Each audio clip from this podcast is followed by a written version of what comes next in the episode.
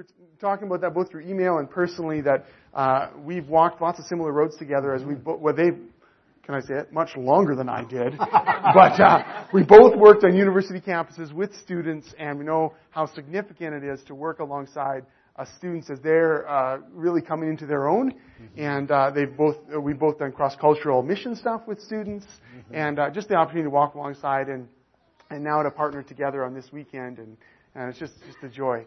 So we're we're very thankful for for both of you and for the the gift that you've been to us and the gift you continue to be uh, to Canada and to to marriages and to families and to the church. We're very very thankful for you. So let me just pray for you, Mike, as, as we start today. Jesus, I am so thankful for your gift of life to us and the, and the gifts you've given the body of Christ. And I'm thankful uh, this weekend in particular for the gift of, of Mike and Karen and, and the gift they are to your body, the gift they are to us, and the way they have just blessed marriages this weekend. And, and now this morning, as Mike shares, uh, the gift uh, that he's able to offer us as a community. So I just ask that you bless him, fill him with your Holy Spirit, and anoint him as he shares and teaches today. In your name we pray. Amen. Amen. Thanks, Tom. All right. Well, it's great to be with you this morning, and um, I'm excited to be able to be in a community like this. Oh, thanks. Um, because I grew up in a small farming community in the central part of Michigan, and the old expression, you can take the country, I mean, you can take the boy out of the country, but you can't take the country out of the boy. So it's just like getting out here and just breathing. Oh, it's just so beautiful and just have loved the time. Yesterday, the couples, raise your hand if you were there yesterday, if you still have the energy to be able to raise your hand. Because we worked them hard. They were a great crew. And we do these, uh, a bit of speaking and we give them assignments. And you always kind of get a feel for the crowd based on the, the noise and the interaction. And it was just fun to watch, you know, the, the exchange that went on during the day. And, uh, it was a blessing to be here. I'll tell you a little bit about us. Karen and I have four children. We did the four kids in a five year plan. So they're close together. And so we have a son and three daughters, and we've adopted three, three boys. We call them son-in-laws. so we, our three daughters have all married, uh, three boys, and they all live close to us. Uh, our one daughter married a guy from Halifax, our other daughter married a guy from Australia, and our third daughter married a guy from Alberta. And they all live near us, which is really quite wonderful. And uh, we have two grandsons. That's the reward for not having killed our kids during their teenage years. They survived, and now we have two wonderful grandsons that uh, we really delight in. And uh, this morning, I'm not going to talk to you about family. We told you all we know about family or marriage anyway yesterday. I want to talk to you about uh, just trusting God. And uh, it's called You Just Never Know, is what we're going to be talking about today. But before we do that, I want you to do something. You know, I'm convinced that God knows every one of your hearts. I don't. And if you ask God, He can tailor this to fit your heart.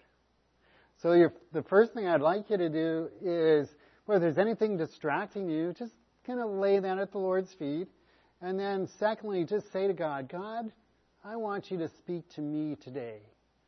And God smiles because He wants to. He wants to speak to us. So that's what I'd like you to do. I'd like to bow your heads, lay anything that might be distracting you uh, at the Lord's feet, and just say, Lord, speak to my heart. Would you do that? Just bow your heads and do that, please.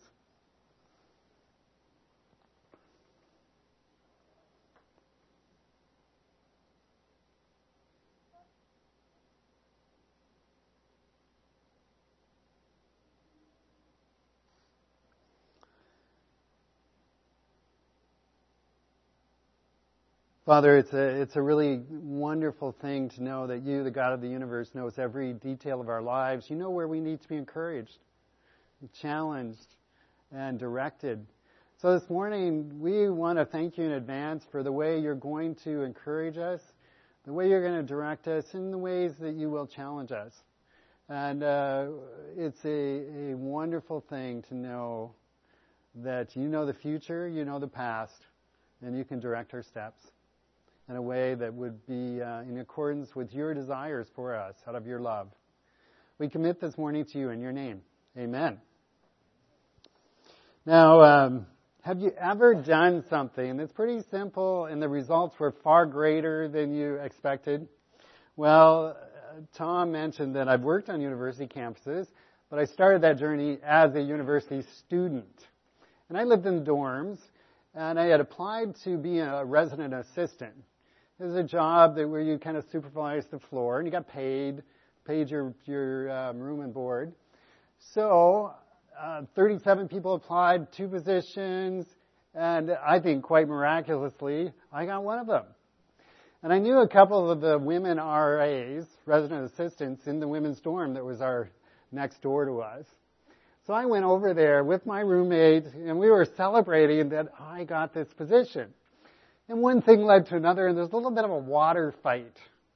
In fact, my roommate and I took these two RAs, we threw them in their showers, turned the showers off, turned the showers on them, and then we took off. It was just one of those crazy things that university students do.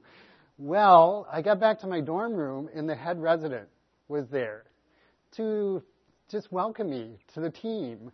And so he's chatting with me in my room and I walk out to say goodbye and the girls are there with a bucket of water. and they doused me with a bucket of water. Fortunately, I was the first one out the door, not the head resident. But he was a pretty good guy and he just kind of laughed.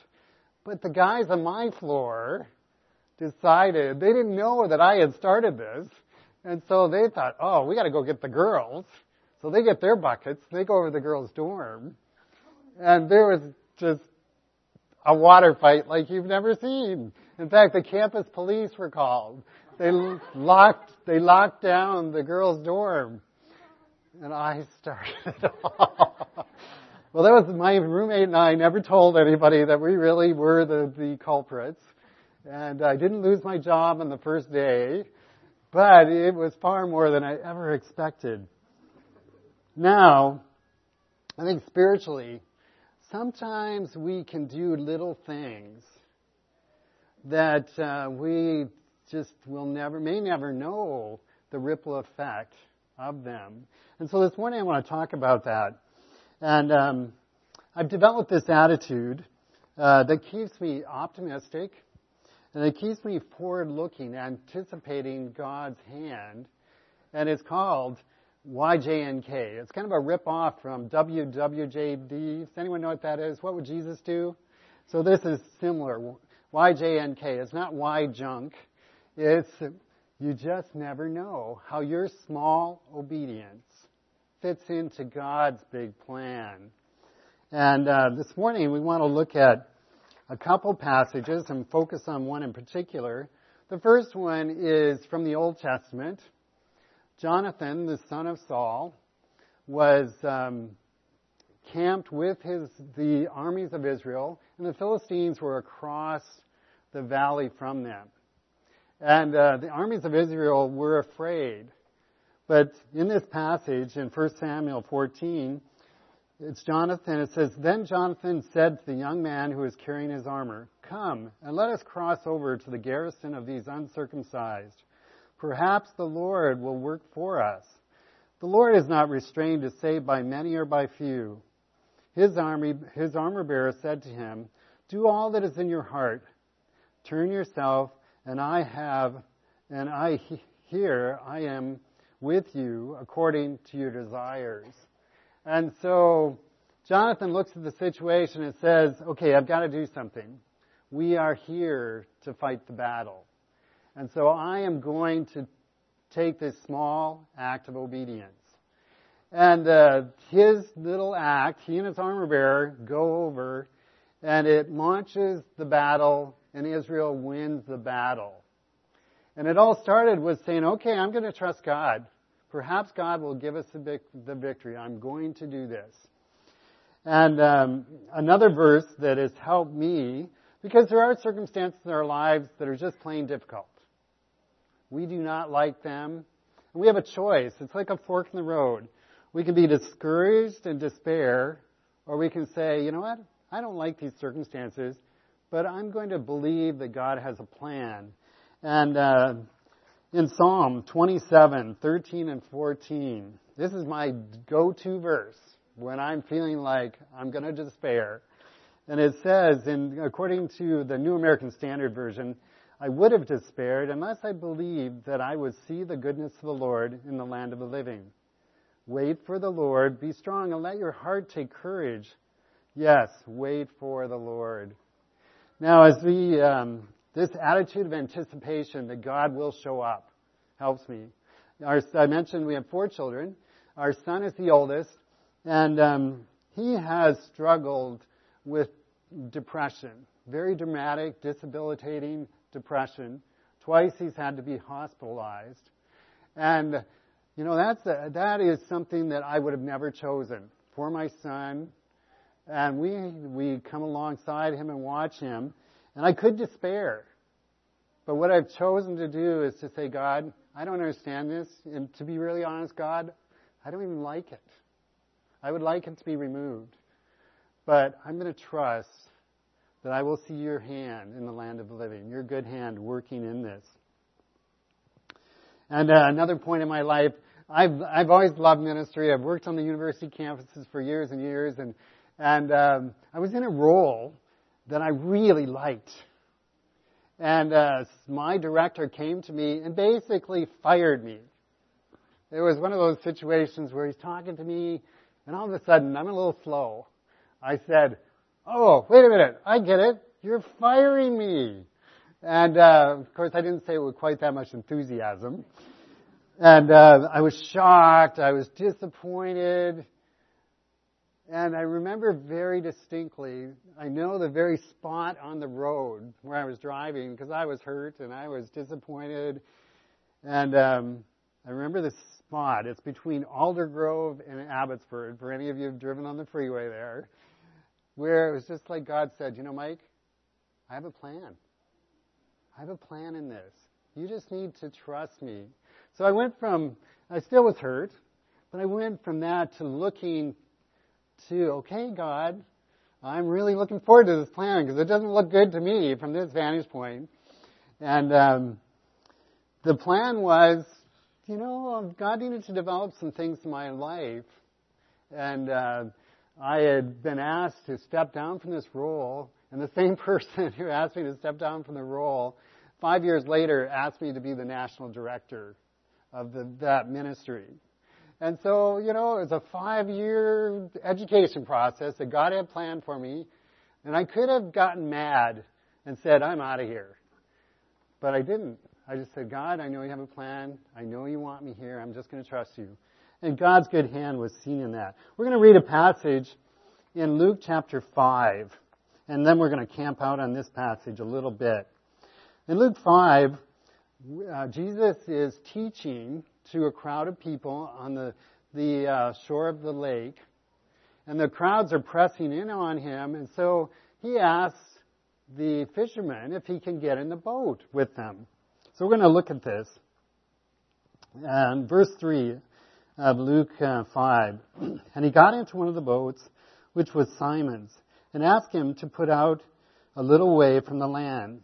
And he sat down and began teaching the people from the boat.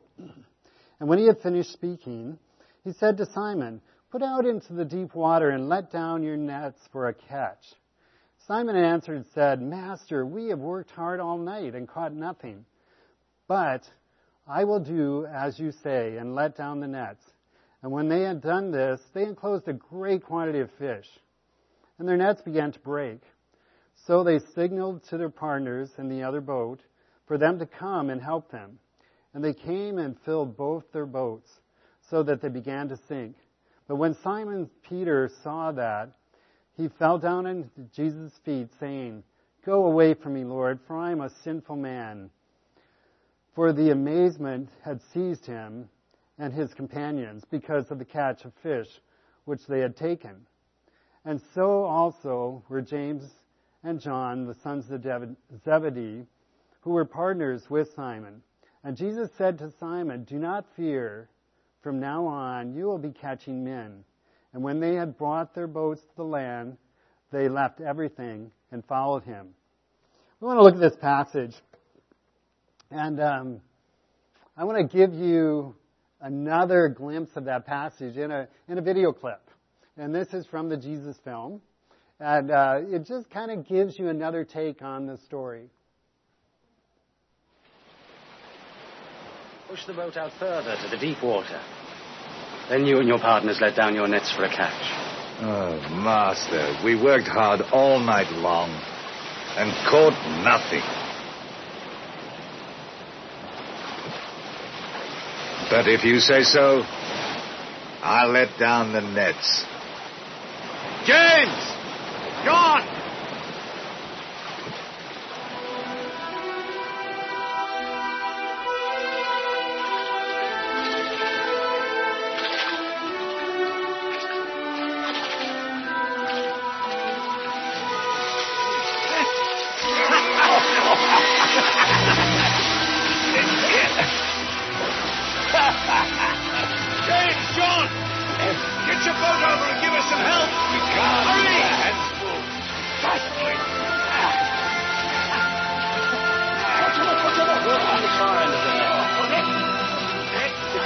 Overload this side. That's enough. That's enough.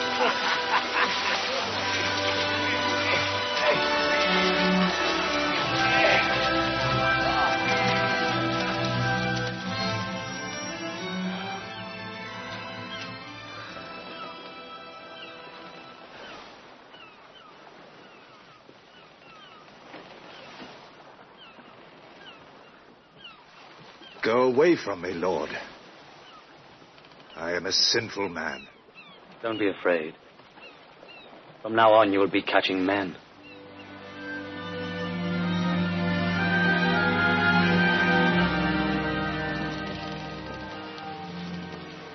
You know, I love the uh, the depiction of that passage because there was a simple request that Jesus made to Peter. He said, "Put out into the deep water and let down the nets for a catch."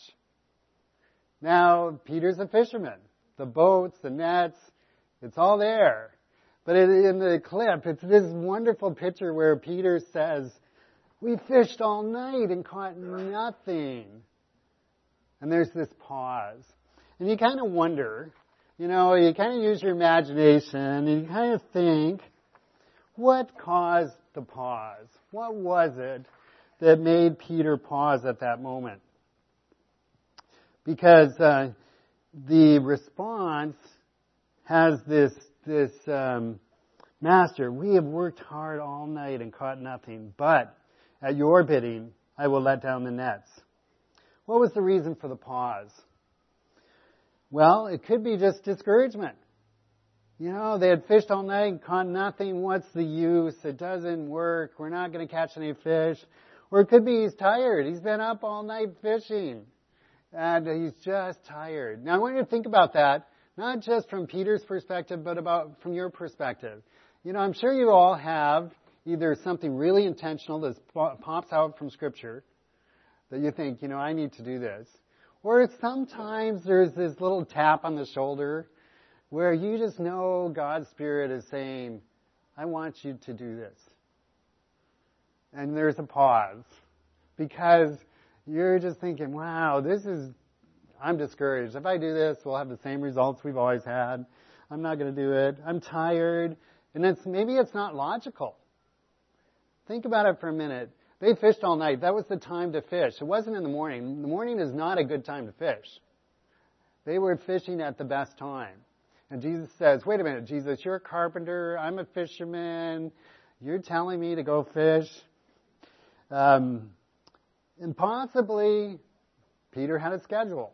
You know, he had things to do. This would interrupt his schedule. If I do this, it'll be a problem. My wife has a plan for my life. And uh, she's not going to like this. And uh, it might be a trust issue. Wait a minute, Jesus, who are you anyway? You're telling me to do something here? Who are you? And um, and then there was a crowd. You know, they're cleaning their nets. They know that that that's not a good time to go fishing. Maybe he'd be embarrassed. Wow, what will the crowd say if we don't catch anything and we go do this? They'll they'll we'll be the laughing stock of the shoreline. Well, and as we know, whatever caused that pause for Peter, he finally said, But at your bidding, I will do this. And uh, I was struck by this, to be really honest. We were living in Ottawa, and, and we had been asked to move to Abbotsford. We loved Ottawa, enjoyed the ministry there, and we've been asked to move to Abbotsford to take on a new role. And uh, I didn't want to go. And Karen was pretty convinced this was a good idea. People at our church in Ottawa said, yeah, BC, West Coast, go. And um, I wasn't convinced. And uh, God really used this passage actually to, for me to say, okay, God, you know, this isn't convenient. Our kids are these ages. This is going to be difficult. But it was as if He said to me, Mike, if I ask you, you know, was holding his hand, if I ask you, would you just do it? And so I said yes. And, uh, you know, I'd like to say that everything just went smooth. Well, it didn't. The, you know, we, we often talk about the first seven years in BC were the seven years of tribulation. And um, things did not go smoothly, but it was really important that I had gone to the Lord, and I knew that I was there simply because He said, I want you to do this. I was obedient. And uh, the results, there's been results to it, but boy, there are moments when I could not see the results. So here's the first result of obedience from this passage. You will see the miraculous when you obey God. It may not be immediately, it might be in the future, or you might even have to wait until you get to heaven to see, okay, why did you ask me to do this, God? I'll give you a couple stories. As uh, I'm talking about the dorms, one of the, the steps of obedience I took when I was a student was I started to lead a Bible study in my dorm, and I had never done that. I was a little nervous about it. And I remember one of the guys on my floor, he was actually the, the president of our dorm. He's an education major. And uh, we we're good friends. So I said to him, Hey, Ray, I'm leading this Bible study and I've never done this before. I have these questions I'm going to use to, to uh, introduce the topic. I want to see what you think of these questions. And as I asked him these questions, we got into this wonderful spiritual conversation. And um, I went through the gospel with him. And I gave him a copy of a little outline called The Four Spiritual Laws. He knocks on my door later that night. He's in his underwear. He's in the dorm, you know, and he says to me, Mike, I was just sitting on the toilet reading this four laws. And he said, okay, so if I die and I haven't invited Christ into my heart, where will I go? And it was like 11:30 at night. I wasn't really into a long conversation. I said, "Ray, without Christ forgiving your sins, you're going to go to hell." And I shut the door. I'm really smooth there. anyway, the next day he comes back and he says, "You know, Mike, I read that thing over again, and I just want you to let you know that I invited Christ into my heart." And I think it all started from this little act of obedience that I was just willing to do something that I wasn't um, wasn't feeling like I had the ability to do. But God turned it into something that was really instant. Now, my roommates, I had a roommate named Ron. He was my roommate just for one semester, not a believer, and we talked many times about God. And and um, 25 years later, I get this phone call uh, in our home in Abbotsford, and uh, the person said on the line, he said, "Hey, I used to be one of your roommates at university." And I'm not going to tell you who this is, but here's my phone number. I would like to talk to you. I recognize his voice.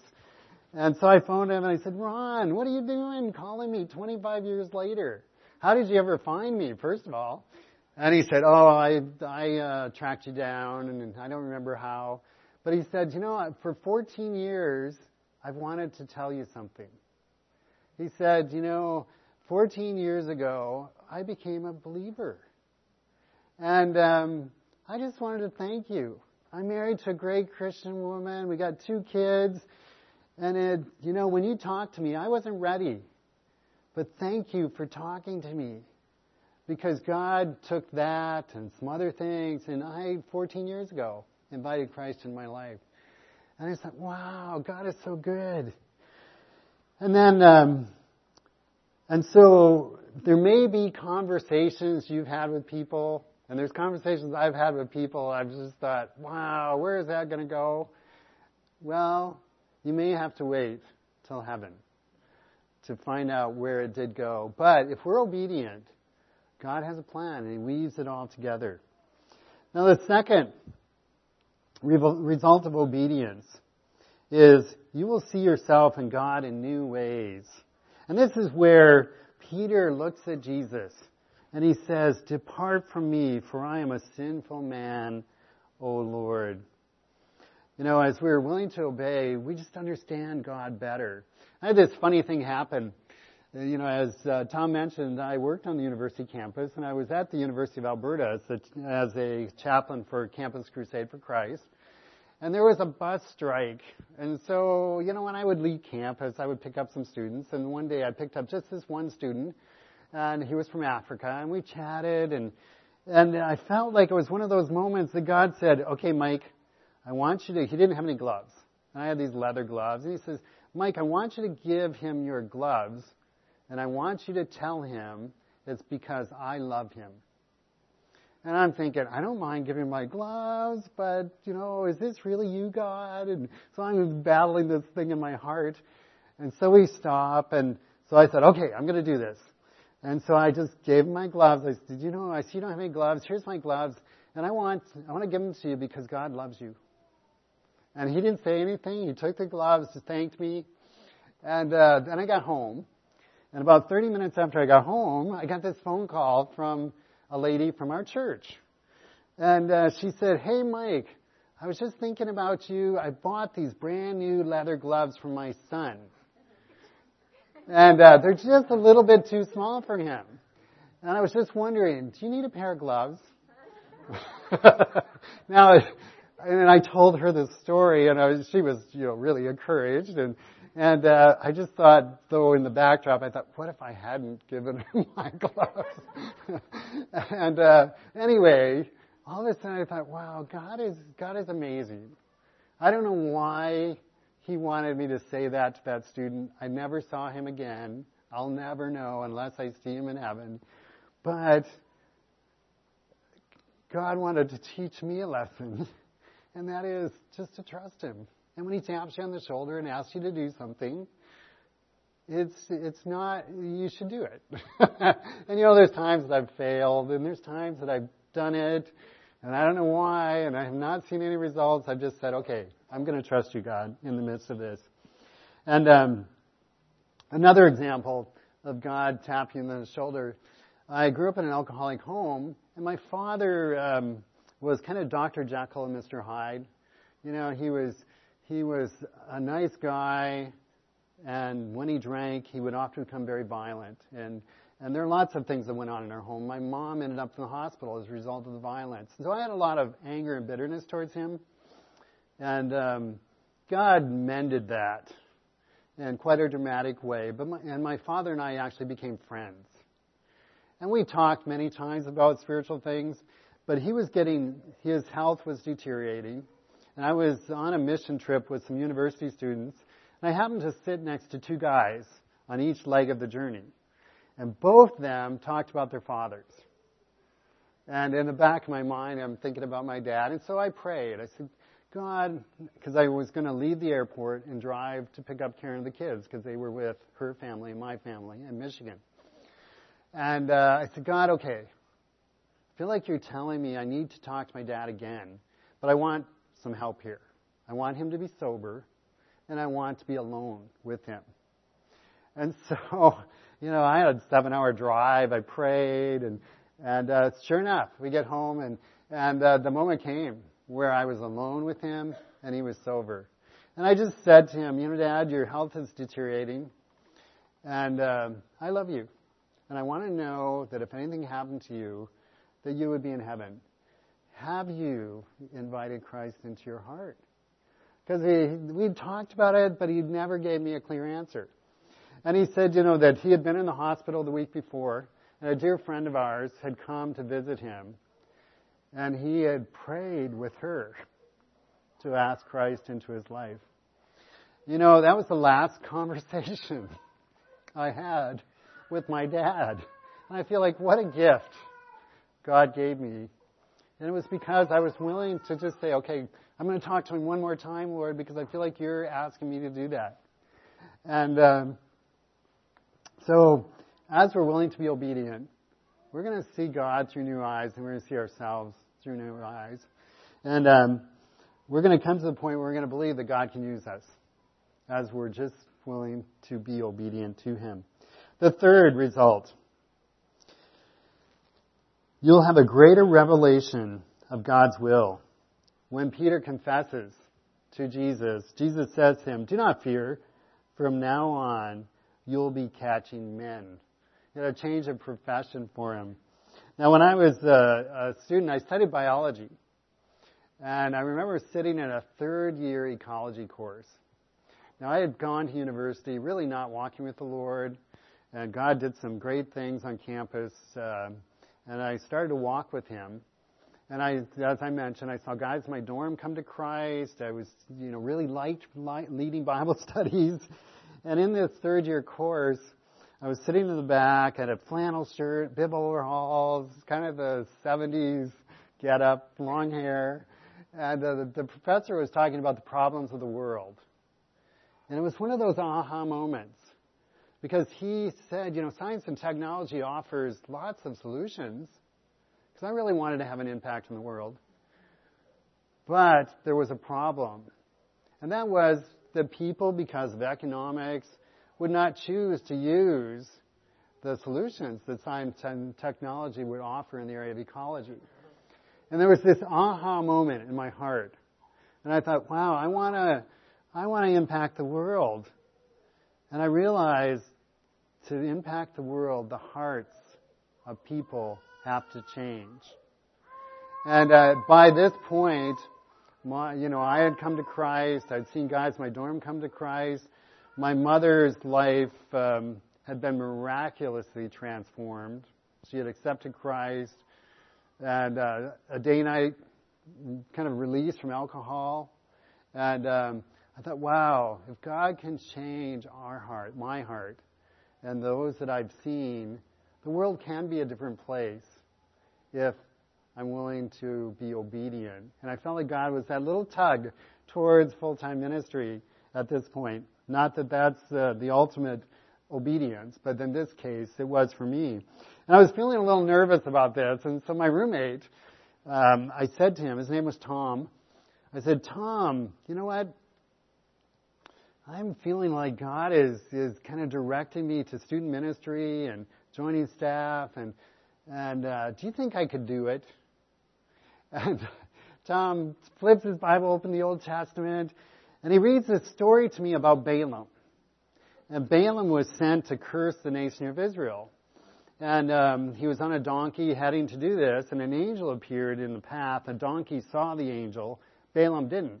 So the donkey stops, and Balaam beats the donkey to try to get him to move. And then God opens the mouth of the donkey. The donkey speaks, and Balaam then sees the angel. And I'm thinking, what has this got to do with me? And my roommate says to me, Mike, if God can speak through a donkey, he can speak through you. and to, to be really honest, I thought that was great encouragement. I just thought, yeah, you're right. God can use me. And I, I hope that's an encouragement to you because no matter how inadequate you feel, you probably have a few more talents than a donkey. And if God can speak through a donkey, He can speak through you. if you're just willing to allow Him to give you the direction and listen to His voice in the, in the context of this. And then the, um, the fourth result of obedience. Um, you will see the world through new eyes. And this is in verse 11. It says, they left everything and followed him. Now, they were businessmen. They were people who had boats and a business. And all of a sudden, their view of that changed. They saw it through new eyes. In fact, in um, 1 Corinthians chapter 4, it says, Therefore, do not lose heart. We look not at things which are seen, but the things that are unseen. For the things that are, which are seen are temporal, but the things which are seen are eternal. And picture for me a big grid. You know, one of those grids where they cross lines. Up here is the temporal. Down here is the eternal. Over here is the, the uh, seen. And over here is the unseen. Now, kind of think in your mind, where am I living? Am I living in the realm of what I can see and the temporal? Or am I living in the realm of really understanding the unseen and the eternal? As we are willing to be obedient, we start to view the world in a very different way. Obviously, here, they said, you know what? We're leaving this because Fisher of Men speaks to the eternal and the unseen battle that exists in the kingdom of God as opposed to the fishing for fish. They made that choice. Not that you have to leave your business and, but God was calling them, obviously.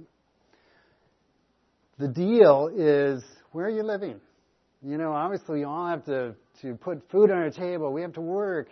But are we working with our eyes on the seen and the temporal? Or are we working with our eyes on the eternal and the unseen?